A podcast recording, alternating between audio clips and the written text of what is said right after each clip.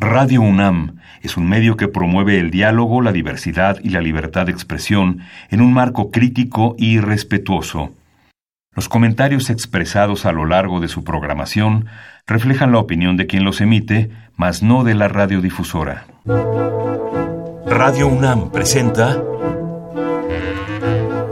Al compás de la letra. Al compás de la letra. Un programa conducido por María Ángeles Comezaña.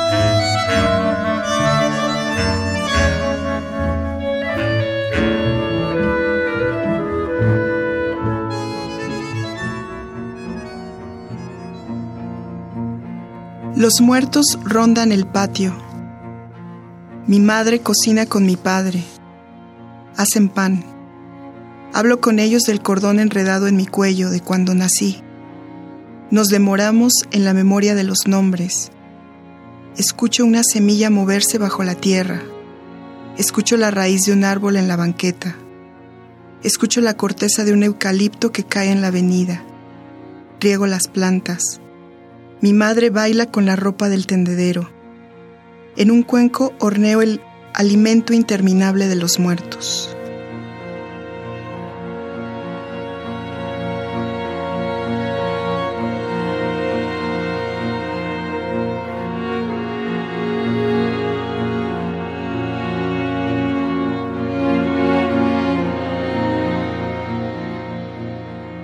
Queridos amigos, un jueves más, un jueves en que Radio UNAM abre su corazón, también la puerta, pero la puerta es todo un corazón porque hacemos comunidad y porque hablamos de poesía y porque Radio UNAM tiene las puertas abiertas para la poesía, para sus creadores. Al compás de la letra, hoy ha invitado a una muy especial escritora. Ya la tuvimos aquí, ya es parte de de nuestro grupo, de nuestro acervo. Ella es Guadalupe Galván. Acaban de escuchar un poema precioso de un nuevo libro, un libro recientísimo, salido del horno, que se llama Pan de ceniza. Y uno de sus poemas eh, eh, acaba de abrir este espacio al compás de la letra y yo te agradezco que estés aquí mucho, mucho, Guadalupe. Y cuando digo que eres parte, parte realmente de, de este acervo, de este grupo de poetas entrañables y queridísimos que han estado aquí, lo digo de verdad, desde el fondo de mi corazón. Gracias por estar aquí. Muchísimas gracias, María Ángeles. Yo feliz de volver a estar aquí y de platicar contigo. Vamos a platicar efectivamente, amigos de los que nos están escuchando, sabemos, siempre lo decimos porque nos llaman y porque saben que, que, nos da muchísimo gusto que Esther Valdés, que Ramiro Ruiz Durá, que Azucena con toda su familia se sienta alrededor de, un radio, cosa que parece antigua, pero todavía existe. Sí, qué bueno que todavía existe. Sí, y escuchar poesía y a platicar sobre lo que, sobre los versos y sobre lo que los poetas proponen. Porque vuelvo a decirlo, la poesía es importante. Claro. La poesía necesaria. Es necesaria, efectivamente. La poesía nos hace personas, nos hace entender lo más entrañable de las palabras. Y nosotros somos una palabra y somos las palabras del mundo y somos la poesía. Entonces, bueno, ya mejor no me enredo más. y quiero decirles que estoy muy, muy contenta por estar aquí, por saludarlos a todos y por presentar este libro de Guadalupe Galván. Ella estuvo con nosotros hace unos cuantos meses, en el mes de febrero, en el frío de febrero, casi un año va a ser, eh, presentando su poesía en otros libros. Eh, ella en aquella ocasión eh, había seleccionado la palabra cuenco y ahora ha seleccionado la palabra pan, dado que Pan de ceniza es el nombre de este libro reciente publicado por Amargord Ediciones, que es una editorial española. Así es. Una pequeña editorial española. Voy a leer una pequeñísima semblanza que nos ha mandado Guadalupe nuevamente, un poco ya actualizada para que quienes no la oyeron hace meses sepan con quién estamos platicando la tarde de hoy.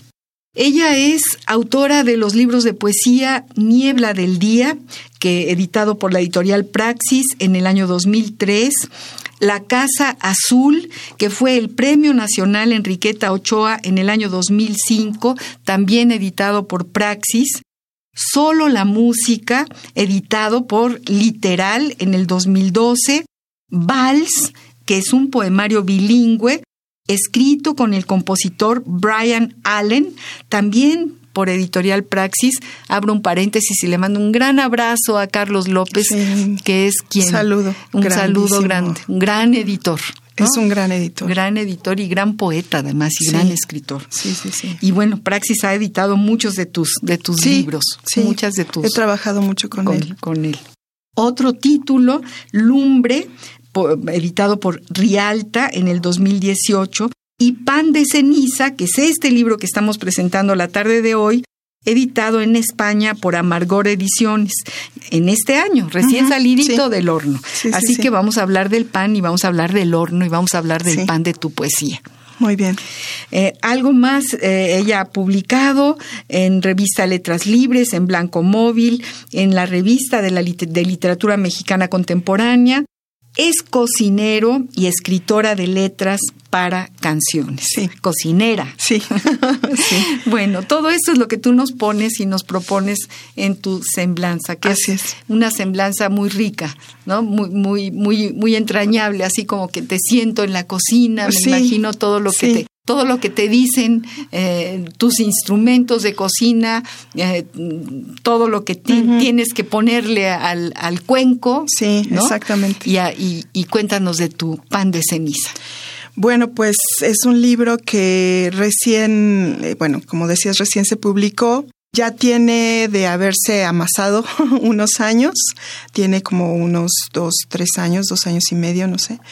Y bueno, se ha ido, eh, ha ido cambiando, eh, le he ido agregando cosas, quitando cosas, más ceniza, menos ceniza a ese pan. Y apenas el año pasado que conocí al editor español José María de la Quintana en la Feria del Libro del Zócalo, fue cuando pues ya pudo ver su luz. Y todo este año fue el proceso de, de edición y de corrección y de, de, todo lo que significa para que saliera del horno por fin hace como un mes. Y es todo un pan, es, es, es meter en el horno las palabras, ¿no? Es el mismo ejercicio. Es el mismo ejercicio y aparte, bien a bien yo no sabía que, que al mismo tiempo que se estaba gestando, se gesta la escritura, se gesta una, eh, esta masada del pan.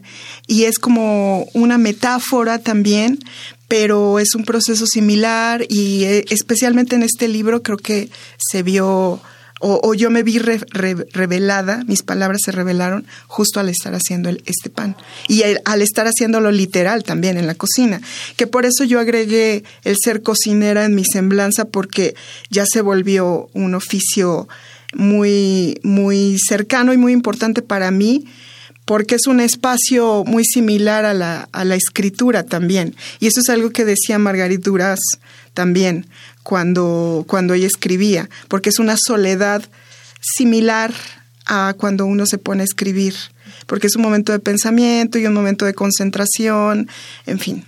Bueno, por supuesto que sí. Y, es rete bonito que lo digas, ¿no?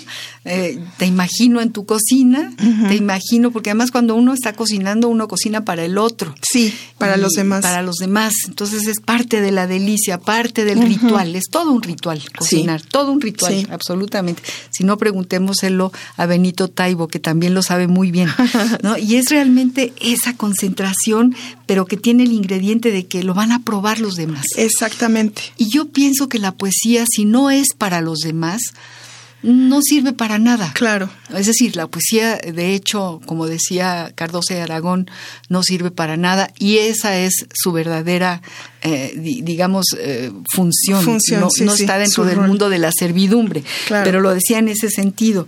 En realidad, uno escribe desde el fondo del corazón, y aquí lo veo en tus poemas, porque eh, la poesía buena es buena porque es auténtica, porque sale del fondo, porque no te la inventas nada más así, sino que confluyen ríos, mares, corrientes de tu propia vida. Sí. Y entonces, bueno, estar en la cocina pensando voy a hacer algo delicioso y los demás lo van a lo van a, probar y es para ellos. Y tú hiciste aquí eso, tu poesía ya es para mí por ejemplo. Sí.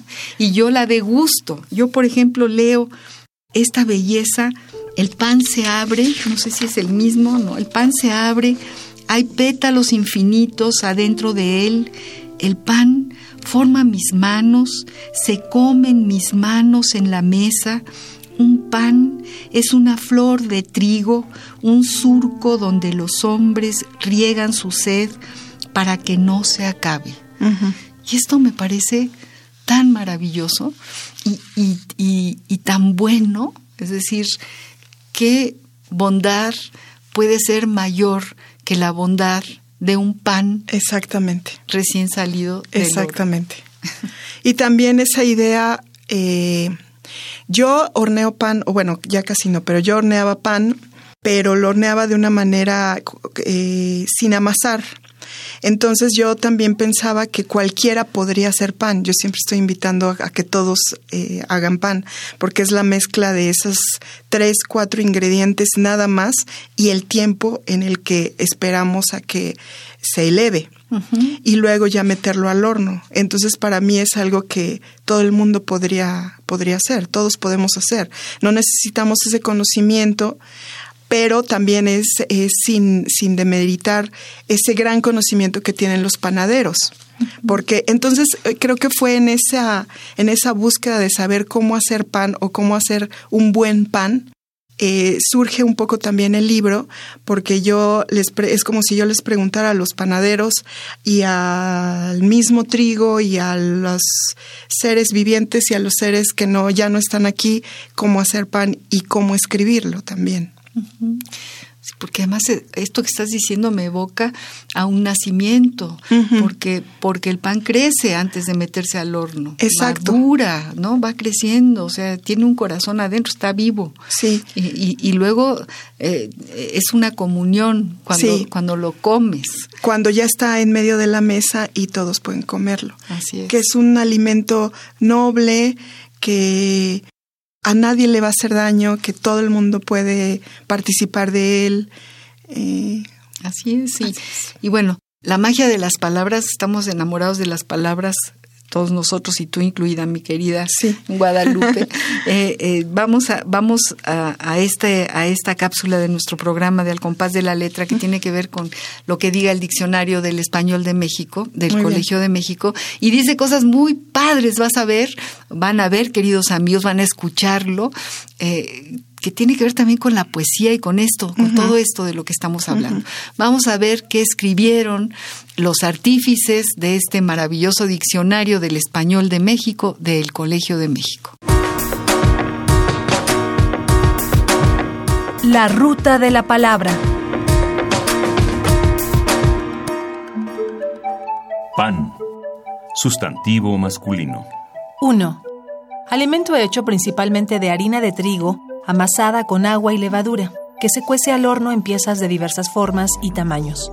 Una pieza de pan, comerse un pan, comprar el pan. 2. Pan blanco o pan francés. El ordinario, de sabor ligeramente salado, como los bolillos o virotes, las teleras, etc. 3. Pan negro. El que se fabrica con harina menos refinada, que conserva más componentes del trigo. 4 pan integral, el que se prepara con harina que ha conservado toda la riqueza del trigo. 5. Pan de caja, el rectangular preparado y cortado industrialmente en rebanadas delgadas. 6. Pan de muerto, el que se prepara para el 2 de noviembre, Día de Muertos, como ofrenda. Generalmente es hemisférico, con una bola de azúcar en su polo y cuatro adornos como huesos que parten de ella hacia abajo. 7 pan dulce, el que se prepara con azúcar y tiene muy diversas formas como la concha, el cuerno, la oreja, la campechana, la chilindrina, bizcocho. 8. Pan ácimo, el que se prepara sin levadura. 9. Cualquier alimento básico y necesario, ganarse el pan, robar el pan a los pobres. 10. A pan y agua, castigado a la dieta mínima. 11. Ser el pan de cada día. Ser algo. Lo acostumbrado. Lo que ocurre todos los días. La falta de agua es el pan de cada día. 12. Llamar al pan pan y al vino vino. Decir las cosas con claridad y sin rodeos. 13. Ser pan comido. Ser algo muy fácil de hacer o de conseguir. Ganar esa carrera es pan comido. 14. Ser más bueno que el pan. Ser alguien extremadamente bueno. Diccionario del Español de México del Colegio de México. La ruta de la palabra. ¿Cómo ves? Muy bien. Se parece a lo que estamos diciendo. Sí. En realidad, Sí, sí, eh, sí. eh, nos, nos eh, incluso, bueno, va más allá. Siempre pienso en Pancho Segovia cuando, Mm. cuando empezamos a escuchar lo que dice el diccionario del español de México y supongo que todos sus compañeros eh, que hacen este diccionario ahí estarán muy emocionados poetizando, ¿no? Pero, Sí. pero todo, todo lo que dice es realmente precioso, ¿no? Pan, Sí. eh, cualquier alimento básico necesario, ganarse el pan, robar el pan a los pobres, a pan y agua, castigado, a dieta mínima, ¿no? Ser el pan de cada día, fíjate nada más cuántas cosas. Ser algo acostumbrado, lo que ocurre todos los días. La falta de agua es el pan de cada día. Llamar al pan pan y al vino vino. Decir las cosas con claridad y sin rodeos. Ser el más, más bueno que el pan. Ser alguien extremadamente bueno. Ujú. Está absolutamente Sí. bien definido Sí, el pan. es precioso. Y si tomamos tu poesía, entonces ya, eh, ya, ya va floreciendo, va creciendo la levadura de tus poemas, la sumamos a lo que dice el diccionario. Sí. ¿Por qué no nos lees otro poema? Muy bien, sí. Anoche mi madre fue joven. Trajo espigas de trigo y ropas distintas. Vimos las nubes. Llenamos la mesa y comimos otros muertos. Pisamos la hierba húmeda y escuchamos con total claridad el sonido del viento. A veces soy yo la que estoy muerta y vengo a ver a mi madre que está viva y devana y baila. Ay, qué bonito, Guadalupe. Qué bonito, qué, qué dibujo, ¿no? De, de, de, de una madre, que, que, tiene que ver también con la intimidad en la cocina, uh -huh. con sentarse a devanar una madeja. Uh -huh. Qué bonito esto, ¿no? Uh -huh. Y vengo a ver a mi madre que está viva y devana y baila. Qué maravilla. Cuéntanos de tu infancia un poco. ¿Dónde, dónde, dónde empiezas a, a, sentir que las palabras te llaman para ser escritas? Pues eh, mis padres les gustaron, tenían mucha sensibilidad por la palabra, pero mis padres eh, no es que yo haya nacido en una familia muy intelectual ni nada. Mi, mi padre obrero, mi madre ama de casa, éramos una familia grande, tengo muchos hermanos pero siempre cantaron eh, canciones de la iglesia y todo, pero siempre, y también mi padre, que ellos venían de un pueblo de Guanajuato, siempre contó muchas historias, todo el tiempo contaba historias de, de su pueblo, que también muchas tenían que ver con historias de apariciones y fantasmas y todo, pero también cosas que le sucedieron a él.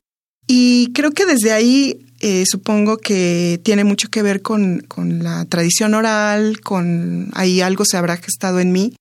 Y desde chica eh, me gustaba tener una, un diario, pero pues yo creo que fue nada más una necesidad sin, sin esa idea de querer ser escritora, yo no lo sabía ni nada, sino es como guardar ahí en un cuaderno como una especie de diario, que ya después lo dejé y después lo retomé años, muchísimos años más tarde. Pero creo que fue en ese, en esa sencillez que se fueron gestando pues uh -huh. las palabras, las ideas, mi identidad. Uh -huh. Y después, eh, cuando ellos murieron, creo que en ese luto que todavía sigue y que uno sigue cargando, yo creo que por muchos años, el luto dio a la vez como vida a las palabras y es como que la muerte de la muerte surgieron muchos, eh, pues muchos poemas, muchos y esa ese enfrentamiento conmigo misma de el saber escribir, del qué escribir y al escribir sobre ellos y al escribir sobre ese sobre ese luto se revelaron otras palabras de mí. Entonces se reveló también el pan. y lo que escribo sobre el pan. Entonces, este, creo que por eso siempre acudo a ese tema, porque es como acudir también a la escritura. Sí, eh, yo creo que es un camino muy, muy congruente con el recuerdo del programa anterior hace meses que hablabas de esta de este cuenco donde se cocinan cosas y acabas de, mencionar la palabra cuenco en el poema que leíste sí sí sí. Son tus palabras sí son, mis palabras. digamos eh, los contenidos de tu continente sí. mi querida Guadalupe. Sí sí sí. Y a mí me, lo que me maravilla de, de tu poesía, de la poesía en general, pero de tu poesía, es la sencillez. Mm. Es como una gota de agua totalmente transparente. No hay ningún, ¿qué te puedo decir? Ningún acartonamiento, ni necesidad de explicación, porque a veces hay, quien escribe y, hay, que, hay que explicar lo que se escribe, entonces uno se como que se, se, cae en un pozo. En este sentido, tú tienes ese don maravilloso de la transparencia. Y también en tu persona, no ah. conocen a Guadalupe, queridos amigos, pero estar con ella es como una especie de bálsamo, de bálsamo, porque es la dulzura, es, es como la, la sencillez, esa es la, la maravillosa palabra, la, sencillez. Y luego uno lee su, su libro, un libro además tan bonito, es bonito el papel, es bonita la guarda, es bonito el, el, separador negro, eh, es bonita la tipografía, la interlínea, que eso también es importante, ¿no? Sí, sí, sí. El pan se abre hay pétalos infinitos dentro de él. Esto lo leí. Ese es el que es el que y ese está en la, en la cuarta de forros, en la en la contraportada, ¿no? El pan forma mis manos, se comen mis manos en la mesa. Un pan es una flor de trigo. Qué bonito, qué bonito, qué bonito léenos otro poema. Hay que leer muchos poemas. Y queridos amigos, vayan y compren este libro, Pan de Ceniza, de Guadalupe Galván, que seguramente lo encontrarán en cualquiera de las librerías. No. Eh, está eh, por el momento en la librería Jorge Cuesta, que está ahí en la colonia Juárez, en Liverpool 12. Eh, también directamente con el editor en México, que se llama Josué Bello que y en mis redes sociales eh, está el, teléfono del director y también del editor y conmigo pueden conseguirlo.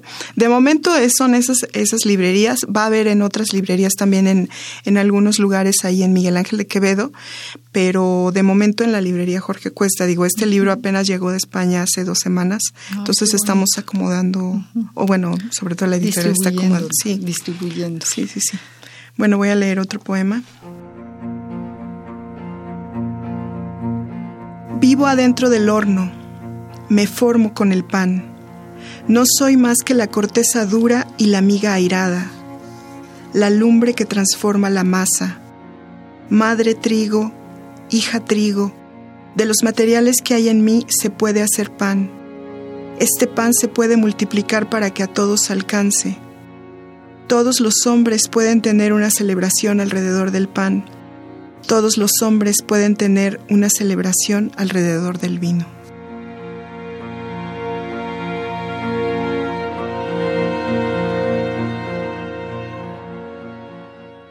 Uy, qué bonito. Pues.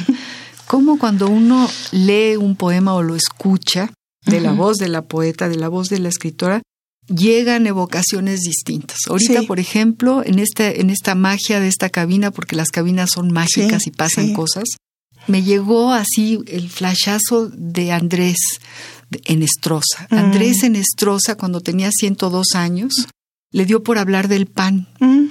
y decía, dame tu pan. Y era como, dame tu vida. Era al final de su vida, dame tu vida. Él era tremendamente, eh, ¿qué te puedo decir? Era un coqueto terrible. Y entonces, eh, a los 102 años, es, esa petición podía querer, decir muchas otras cosas, ¿no? Claro. Eso, y, pero eso que tú estás Que también esa es la nobleza de esa palabra. Claro, y eso que tú estás diciendo, ¿no? Es tan, me evocó de pronto, la magia de la poesía hace esas cosas y, y, de pronto hay neuronas apagadas que, que, que son como eh, con, con, una palabra poética colocada en el estante preciso, eh, te, se prenden las luces de, de dónde, de qué parte de la vida, del corazón, de la memoria, de... Pues de todo lo que nos, nos forma, sí, ¿no? Pero de todo lo que, lo que somos. De todo lo que somos. Vamos a, una pausa musical. Hablando del pan, queridos amigos, y hablando de a quien siempre acudimos, o casi siempre, porque además ahora coincide que también a esta mujer que nos va a cantar una súper canción maravillosa, la pusimos eh, hace unos meses, en febrero, cuando vino Guadalupe, pero bueno, vamos a escuchar a Silvia Pérez Cruz y esta canción que se llama no hay tanto pan. Hay un gallo que llora y que grita, despierta, despierta, despierta, despierta, prudente, que esto duele, te arrasa, te mata, te irrita, que suerte la tuya tan cruda y maldita. Reza de día, de noche y no almuerza se cree mala madre y también mala hija. ¿Dónde está la suerte, la mía, poquita? Alguien se lo da y después se lo quita y no hay tanto pan, pan, pan, no hay tanto pan, pan, pan, no hay tanto pan, pan, pan,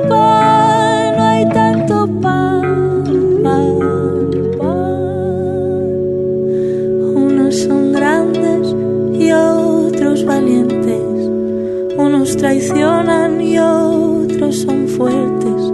Despierta Mercedes, Jaime y Patricia, Tomás, Martín, Juan, Lola, Pablo y Cristina.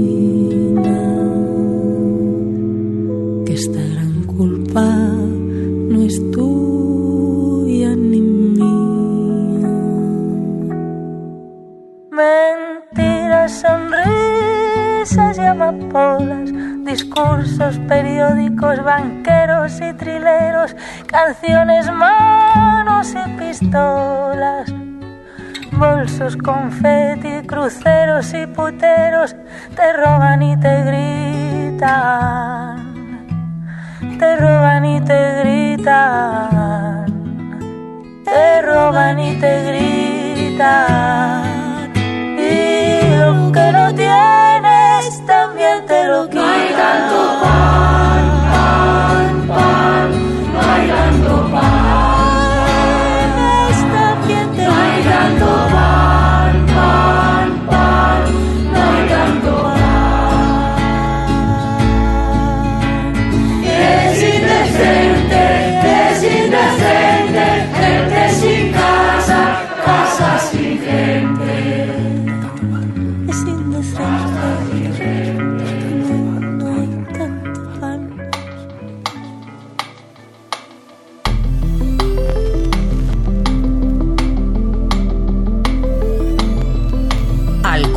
de la letra.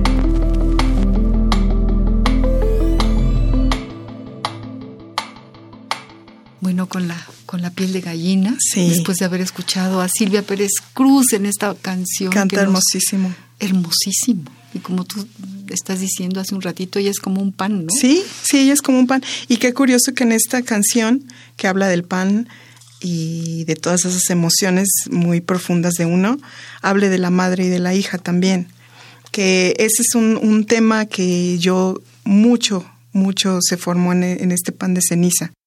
El volverse, el ser la, madre también al mismo tiempo que la hija, ser las dos cosas.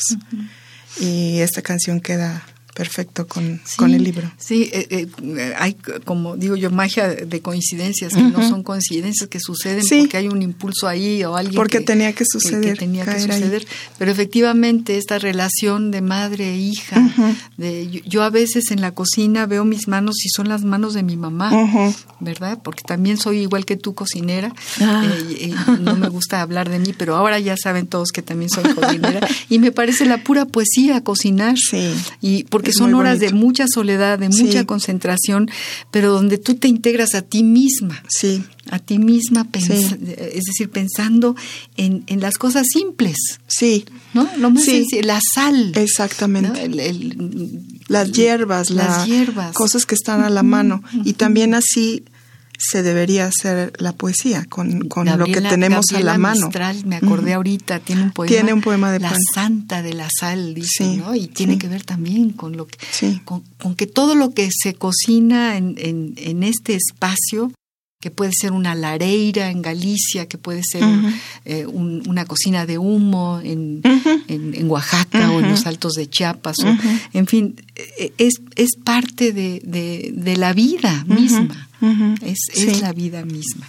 Estamos hablando, queridos amigos, con Guadalupe Galván, esta mujer entrañable que nos trae un pan de ceniza hecho libro, publicado por Amargord, eh, del que estamos leyendo poemas y queremos seguir leyendo para que ustedes los escuchen y vayan por este libro y que esta poesía, estas palabras que tienen el don de acompañantes, los acompañe, los acompañe en los momentos de su vida. Léenos algo más. Claro que sí. Volverse pan, amasarse, volverse harina, volverse trigo, convertirse en el polvo que queda en la mesa después de que los panaderos se fueron. Manos de trigo molido, volverse pan, quedarse sin nombre. Uy, qué bonito. Sin nombre. Eso no que es como sin nombre, pero no, es sin nombre. No, como bueno. sin identidad. Sin identidad, claro que sí. ¿No? Para darse. Volverse pan, volverse trigo. Uy, qué cosa tan bella. Y bueno, hay que, hay que conocer muy bien la harina para poder escribir estos poemas. El pan se abre, hay pétalos infinitos dentro de él. El viento y la rama hacen un alfabeto. Surge el baile de la sombra en la pared. La hoja es un pulgar aferrado a la rama. No hay fruto ni pan, no hay flor ni luz. Soy una figura inmóvil leyendo la sombra. Ay, qué cosa tan bonita. Gracias, María. Bueno. Guadalupe además eh, tiene una relación muy, muy cercana con la música, Sí. porque además has hecho letras. Cuéntanos esta faceta, cuéntale a, a- a nuestros radioescuchas. Y, y abro un paréntesis rápido porque siempre lo tengo en la cabeza y en el corazón para mandarle un saludo a eh, Pablo López que vive en Tlalpan y que queremos a quien queremos mucho, de quien guardamos sus poemas. Cada jueves nos mandaba un poema cuando el programa era en vivo, pero sabemos que sigue escuchando el programa y le mandamos un abrazo con todo nuestro cariño y nuestro agradecimiento por su participación en este programa. Muy bien. Ahora regresamos, mi, mi Guadalupe. Sí, querida. pues mm, mi pareja es músico, entonces gracias a eso he tenido la oportunidad de conocer muchos músicos ya desde hace muchísimos años. Eh, surgió primero con el pianista Héctor Infanzón, que me mandó un, platicando, me mandó un, un audio con tarareos, digamos, para rellenar los espacios en blanco. Eh, yo lo vi así. Para, y él sí me dijo de, de lo que quería que tratara la canción. Y entonces yo escribí algo. Y ahí surgió como un trabajo muy eh, arduo, digamos, o, o con mucho afán con él, porque él es, él es muy preciso. Y de ahí surgieron otras colaboraciones con otros músicos, por ejemplo con Iraida Noriega, que, con quien he escrito varias canciones, varias letras de canciones. Y es un trabajo muy bonito que a mí me gusta mucho hacer esa colaboración. La música me encanta. Trabajar con músicos me gusta mucho porque es muy, eh, es un trabajo muy gozoso. Y yo no lo considero como escribir un poema, sino es tal cual utilizar mis palabras para lo que ellos quieren decir. Entonces yo siento que es como una traducción de lo de, de sus de sus canciones, de su música, traducida en palabras, y yo es como el, el oficio me hace traducirlos a ellos. Ha sido un, un trabajo muy bonito que hemos hecho a lo largo del tiempo. Ahorita se va a publicar un, un, un disco con otra vez con una, una segunda versión de una canción que hice con Iraida Noriega que se llama Ven conmigo y ahora la va a hacer con orquesta. Apenas va a salir el disco en los, en los, próximos meses. En fin, ha sido así con varios, varios músicos. Eh, es un es una cosa que yo siempre traigo en, me en, mente para hacer canciones para mí misma también, aunque yo no sé de música, o sea, técnicamente. Pero es eh, una canción es algo también muy hermoso. Es bueno, un universo envidiable. envidiable es, escribir ¿no? una canción, letra y música es ya palabras es otra cosa, mayores. es palabras mayores. No, bueno, pero tú eh, dices eh, que no sabes de música, sabes, porque la poesía es pura música. Bueno, sí. Acabamos de estar con hace um, unos días con Carmen Leñero, sí. que es esta escritora también poeta, pero que ella no ha dejado de cantar, ella quiere mm. cantar, que eso es como su vida. Sí. Y, y, ponerle música hecha por ella a grandes poetas, sí. a, igual que lo hizo Serrat, que lo, que lo hizo sí. eh, Paco Ibáñez, etcétera, ¿no? Y que lo hace Silvia Pérez Cruz de una manera espectacular. Pero bueno, yo sí creo que esa traducción, que es muy bonito, con Carmen Leñero hablábamos de eso, Ajá. de que ponerle música y cantar los poemas es como traducirlos a uh -huh. otro lenguaje, a otro, uh -huh. a otra atmósfera, a otro universo. Claro. Y, y, sí, efectivamente es un compromiso grande sí. poner letras en, en, en, en a los sí. grandes músicos. Sí, es un, eh, es el un compañero, yo quiero decirlo de, de, Guadalupe Galván, es ni más ni menos que Aarón Cruz, mm. gran, gran músico, sí. eh, guitarrista, no, bajista, bajista ¿verdad? Sí, Pero yo cuando lo conocí, uh -huh. eh, él tocó una guitarra chiquita sí. mandada a hacer, una cosa, un, un, una joya de instrumento, que era una guitarra, ¿cierto? Una guitarra de cuatro, de cuatro cuerdas. Sí, pero era como un bajo guitarra, ya sabes, ahí los músicos. Algo. Por eso yo ahorita dije guitarrista, Perdón, Aarón, discúlpame. No, está bien. y le mandamos un abrazo y, sí. y, nos da mucho orgullo que Aarón exista y escucharlo de pronto es maravilloso. Sí. Y bueno, su compañera Guadalupe, eh, que está hoy con nosotros, Guadalupe Galván, pues también tiene la música por dentro y la siente y, y, y ni más ni menos que letras, ¿no? Sí. Y te concentras igual, tienes que escuchar la música. Tengo que escuchar la música. Sí es eh, porque hay que caer en esos espacios. Uh -huh. O sea, es, hay que, en, esa, en esos espacios en blanco hay que caer en, en, esa nota, con esa sílaba, con esos acentos. Entonces, sí es todo un, es un trabajo de concentración también muy largo. Claro. Y de trabajo con ellos, que eso es muy bonito, el trabajo de colaboración, que luego yo lo extraño un poco en, en la poesía. Uh -huh. Pero bueno, la, los poetas y los escritores son más eh, celosos de su, de su espacio, ¿no? Es uh -huh. más, es más eh, solitario. Es más solitario. Y los músicos es, es muy social totalmente. Uh -huh. Sí. Pero me gusta muchísimo, eh, por ejemplo, leer mi, mi poesía con, con música, no musicalizando, sino como haciendo una atmósfera. Más Así bien, es. Que eso es, me gusta mucho. Es lo que hace nuestra productora, uh -huh. Ivonne Gallardo, lo hace muy, muy bien. Uh -huh. y fíjate, bueno, cuántas cosas, Guadalupe, sí. querida. ¿Cuántas? Te pregunto, por ejemplo, ¿versificas cuando estás haciendo? ¿Tienes que hacer en decasílabos? ¿Tienes que octasílabos? ¿Cuando eh, las no? canciones? O cuando, cuando las canciones. Eh, no, no, digamos que es como verso libre, pero el mismo, eh, la misma música me va dando como su propio acento y su propia rima a uh -huh. veces, pero yo no, no es una, es una carencia grandísima que yo tengo, de que no escribo con rima y que aparte que siempre pienso en los, en los soneros, las décimas es una cosa, es un terreno que yo siempre lo veo en, de una manera muy ambiciosa porque es, es maravilloso también no, ese, bueno, ese claro mundo. sí, es otro mundo. Es otro mundo. Pero bueno, tu poesía no, no, no, no, por Dios, no hace falta que la versifiques, pero para nada, para nada. No, sí, es. Nada, pues es algo nada. que, que no, sale bueno, así. sale, sale del fondo, sale Sí. del horno de tu Sí. corazón. Queridos amigos, estamos hablando con Guadalupe Galván, Y vamos a, a darle una pequeña vuelta a este programa que, bueno, como lo hacemos con los anteriores, porque seguimos pensando que las cartas tienen un valor muy importante. Claro. Un valor literario, es Sí. una fuente literaria y una manera de conocer épocas, de conocer personajes, de Sí. conocer historias.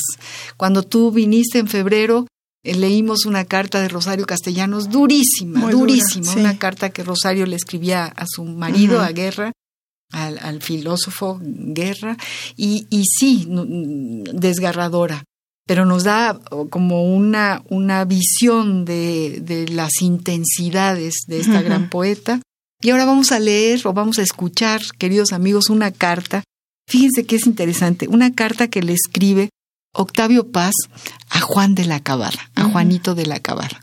Me emociona poder escuchar y que ustedes también, queridos amigos que están escuchando este programa, es como darnos otra perspectiva de Octavio Paz. ¿Cómo quería este gran poeta Octavio Paz a Juan de la Cabada? Mm. Y Juanito de la Cabada, ese cuentista campechano, ese hombre mágico que tenía la virtud de poder dormir diez minutos apoyado en un poste profundamente sin caerse.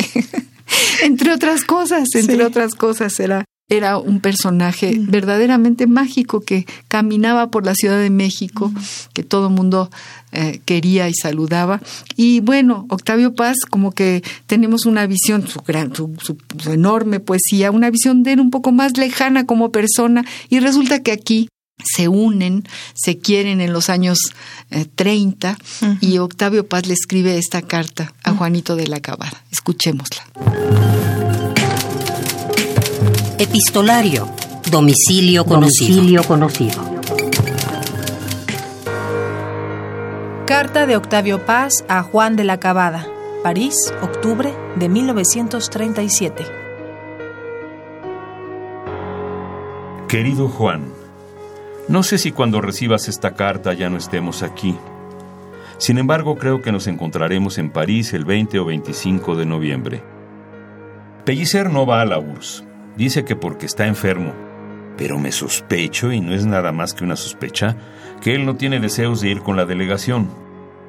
Él está políticamente bien, aunque un poco disgustado, pues se le ha atacado y calumniado, a mí también, en México y nadie ha aclarado o contestado las cosas. Elena me dice que te salude y saludes por nosotros a todos los queridos camaradas. Yo encarecidamente te suplico que obtengas, si es necesario comprarlos, yo aquí te daré el dinero, 50 ejemplares de mi libro. Ponte de acuerdo con Alto Laguirre.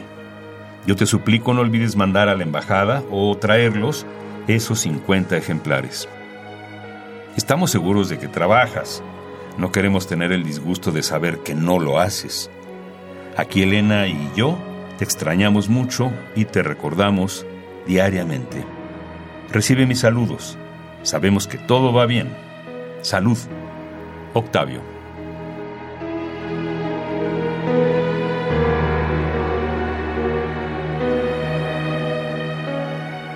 Eh, oír esta carta es- te da una perspectiva distinta. Eh, de pronto dice uno, ay, pues qué maravilla Octavio Paz, allá en París, seguramente pasando, la, pasando frío. Eh, más bien eh, Juanito en París y él desde aquí, pa- Juanito pasando frío, siempre pasaba frío, siempre tenía hambre, siempre se le acababa el dinero, nunca tenía suficiente, era un desastre, un desastre maravilloso, ¿no? Y este cariño de Octavio Paz a Juan de la Cabada, pues me hace querer a Octavio Paz también. Sí, pues siempre es una delicia escuchar y leer las cartas de los escritores. Bueno, las cartas de todo el mundo. Eso es algo que no debería de perderse nunca, pero tantísima, tantísimas maneras de conocer a los escritores y a las personas a través de sus cartas. Sí, es lo que decimos Es que es como una precioso. intimidad única. Sí, La que se es como como en la cocina también, ¿no? Sí. O sea, tú estás ahí solito con tu pedazo de papel y tu Sí. pluma y tu lápiz. Ahora claro, es muy gozoso. es muy gozoso porque le estás diciendo algo directamente a alguien y es una intimidad, es un Sí. es una un picaporte del uno para el otro. Sí. Tú escribes, escribiste cartas, guardas cartas. Sí, me, me gustan mucho. Tengo cartas todavía físicas y sigo escribiendo y cada que encuentro a alguien que sí sé que va a responder, eh, lo azoto con mis cartas largas y lo condeno a que me conteste. Ah, pues eso me encanta. Sí. Vamos a una cápsula musical. Ahorita vamos a escuchar justamente a Aaron Cruz en esta belleza de, de compact, de, Sí, de disco, de disco, eh, que, que además tiene eh, piezas magníficas hechas por Rodrigo Neftalí, eh, compos- compuestas por Rodrigo Neftalí, interpretadas al bajo Sí. por Aarón Cruz. Fíjense los títulos, Preludio hacia el mar, Los amorosos de Sabines, Homenaje a Sor Juana, Oral también de Sabines, Los cerberos de la nada, eh, Jardines de la Menara. Estos son los títulos de este disco maravilloso. Y vamos a escuchar el 2, el, el, dos, el track 2, Hacia el mar.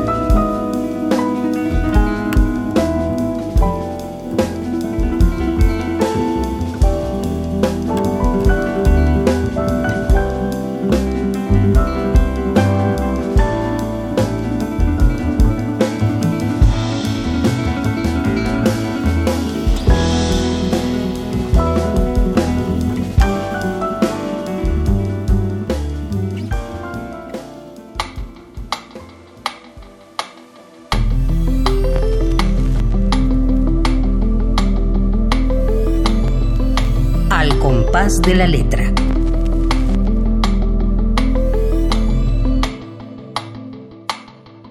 Qué bonito. sí. ¿Verdad que sí? Sí. Y qué interpretación, qué gran Sí. músico y qué... Uy, qué manera Te va a de- gustar mucho ese disco, es bien bonito. Es bien bonito. ¿Y es- dónde se consigue? Ese, no sé, fíjate. No sé si en las tiendas está, pero sí tiene como un año que salió. Es, es muy bonito. Es ese precioso. Se llama Tempus, Tempus Fugit, Fugit. Es, el, es el nombre de como que le puso al cuarteto, Ajá. pero no sé si también así le puso al, al disco. Ok, así, así dice Tempus Fugit en es, el, el- como el, el nombre del cuarteto. El nombre del cuarteto. Ajá. Y a él, Rodrigo Neftalí es alguien que le gusta mucho la literatura y por eso eligió esos temas. Aquí dice, la música, espectro misterioso, es reflejo del mundo. Las semillas de la vida y la música son cultivadas bajo la misma tierra, el tiempo. La música, como hermana gemela de la vida, nos enseña que solo somos una pequeña gota en la marca del tiempo. Tempos fugit. Tempus. Es así como Sí. un texto poético estupendo, maravilloso. Bueno, pues qué rico, que, Sí. que- que- que es como una caricia escuchar.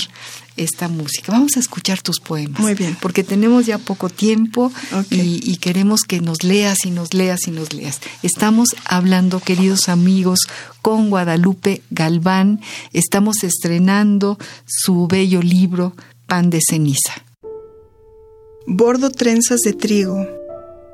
El viento se mece entre las espigas.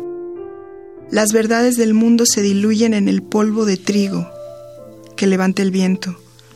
Descanso a la sombra de las espigas.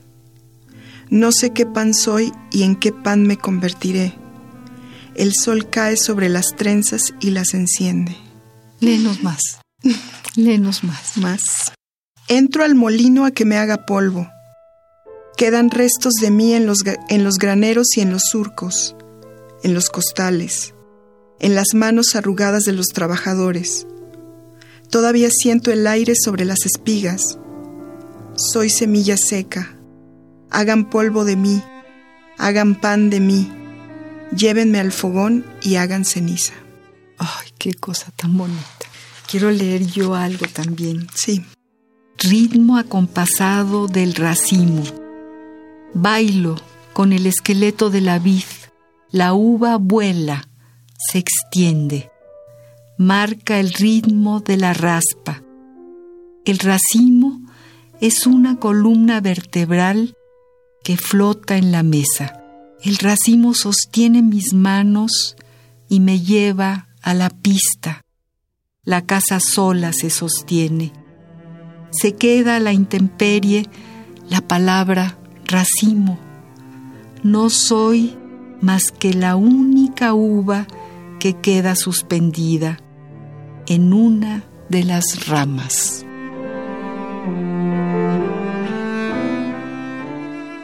Corto una hoja de papel en el patio. Corto una fruta y un trozo de árbol. El aire corta la garganta. Las jacarandas dejan manchados los hombros. Corta el sol. Los pájaros cortan el paso. Los taxis cortan los vestidos en las calles. El sol corta el pan. Hombres y mujeres caminan desangrados.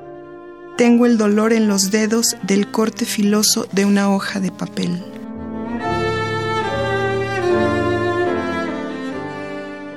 El sol en la calle, el sol sobre las jacarandas, sobre las bugambilias, sus sombras que enrejan el suelo, el sol sobre los vestidos, sobre el hombre, el sol sobre el pan de la mujer, dorándole las flores, el sol sobre las manos sombreadas del hombre que le habla a una mujer, el sol en el barro, el sol sobre los párpados y las yemas de los dedos, sobre las palabras que nadie dice.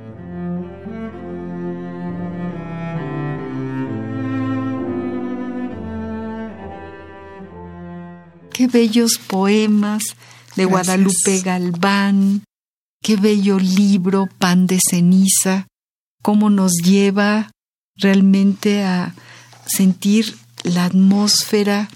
Vuelvo a hablar de transparencias, vuelvo a hablar de... ¿Los trabajas mucho? Sí, y especialmente este libro, eh, sí lo trabajé bastante. Y tuve la oportunidad también de que un escritor, un poeta chileno, eh, que se llama Javier Norambuena, con él me, sentara a, leerlos. él es un gran lector de poesía y, gran poeta. A leer cada verso para, para verle su, su fondo, su forma. Sí, es, fue un libro bastante trabajado. y, y, sí, eh, vas quitándole cosas, va, sí, para que quede lo más crudo que se pueda. El programa pasado decíamos aquello de León Felipe, deshacer de ese verso, quitarle los caireles y la rima, quitarle más y más cosas, ¿no? Y si después de todo aún queda algo, eso será la poesía. Qué bonito eso. Eso es muy bonito. Y es que así lo siento, siento que tú sacaste y sacaste, seguramente eh, vas a guardar esa otra masa para poder reescribir. Uno siempre va dejando, ¿no? sí. Van quedando ahí trocitos. Quedan ahí algunos Y siguen latiendo, ¿no? Esos trocitos. y luego se acomodan en otro estante, en otro joyero como este, como este libro. Esto creo que ya, ya, ya lo leíste, pero qué cosa tan bonita. Esto de harina, sal y agua son las palabras. No sé si ya lo leíste. Vean qué cosa tan bella. De harina, sal y agua son las palabras. mis manos son pan, se lo doy a los hombres, pájaros devoran migajas, formo el nombre del pan en mi nombre. Uy, qué bonito, qué declaración a ti misma. Sí. Qué cosa tan bella. Léenos algo más, ya se está acabando, creo que nos quedan dos minutos para terminar el programa. Sí. Escribo lo que toco, de la cal bajo la cama vienen las palabras. Las costras de pan son muros en los que escribo. Los panaderos guardan en la miga secretos que no conozco. Una red se derrumba sobre los pies. El cansancio es lenta y caliente melaza. Hago pan para desconocidos. Qué belleza. De verdad, te felicito. Muchas gracias. Guadalupe, queridos amigos, se nos acaba nuestro programa y estamos muy emocionados. Todos aquí vemos las caras de los que están enfrente. Ha sido realmente un privilegio y una delicia. Ay, gracias por recibirme. No, gracias por estar maravilla. aquí y escríbete otro, otro, por favor, haz más pan Sí, en ese horno, voy a seguir en haciendo ese pan. horno tuyo, tuyo y nada más que tuyo. Yo tengo un horno de pan, tú tienes todo.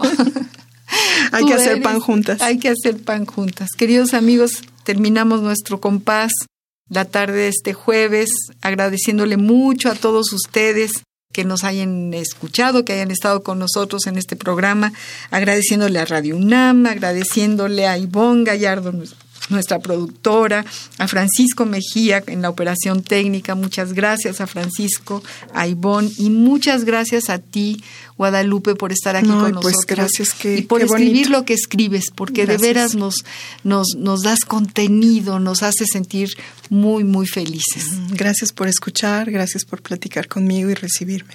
Queridos amigos, hasta el próximo jueves. Soy María Ángeles Comezaña y los espero con un compás más, al compás de la letra. El panadero con el pan, el panadero con el pan, el panadero con el pan, el panadero con el pan. Tempranito va y lo saca calientito en su canasta para salir con su clientela por las calles principales y también la ciudadela y después a los portales y el que no sale se queda sin el pan para comer. Diga si van pronto a salir, porque si no, para seguir repartiendo el pan, repartiendo el pan, repartiendo el pan para comer. Traigo bolillos y teleras en sazón, también gendarmes, besos, conchas de a montón. Panadero se va, panadero se va, panadero se va, panadero se va. Radio UNAM presentó Al compás de la letra. Al compás de la letra. Un programa conducido por María Ángeles Comezaña.